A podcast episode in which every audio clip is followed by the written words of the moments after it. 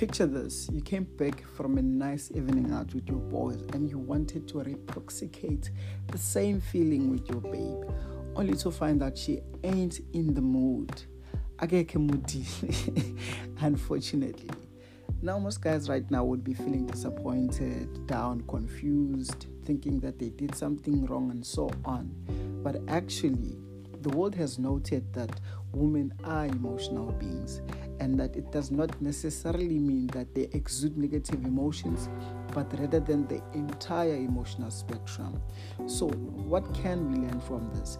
Is that number one, you have to stop being weavered by women's emotions, hence the title of this episode How to Be Emotionally Unswayed by a Woman. Right, so this is Baby Daddy as a podcast where men learn about, well, where women learn about men and where men get to grow. Basically, that's where you are. And this is your boyfriend, the alchemist, your host, your wonderful host.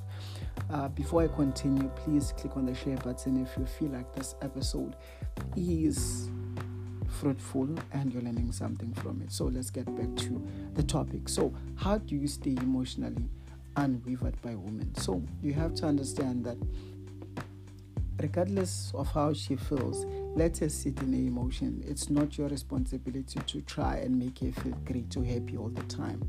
And it's not something that you can deal with. I understand that we have a superhero complex as men, but this only applies when someone tells you what is wrong and you are in a capacity to offer assistance. So, every now and then, Dr. Bay will just switch off while we're having a great day. Do I suddenly change my mood because she's not feeling the same way that I am? No. Why? Because it's not mine, it's her emotions. So the aim is to allow your partner to look at you and think, wow, wow, Fred.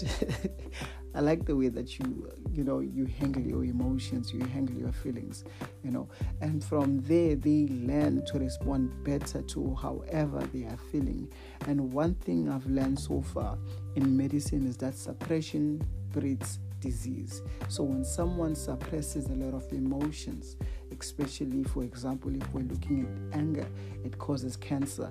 If we're looking at fear, it causes kidney diseases. So there's a lot of things we can learn from just being able to let people express their emotions, feel the emotions that they are feeling. But there's one thing for sure that we don't want. We don't want them sitting in the same emotions for weeks in that case, then it's a problem. It needs medical attention.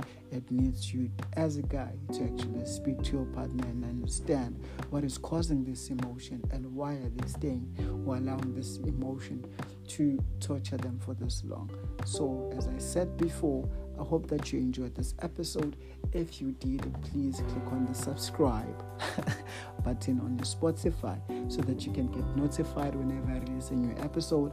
And secondly, please click on the share button so that you know uh, people can find it. You can share it with your loved ones, with your friends, and your male friends if you're a female listening to this uh, episode.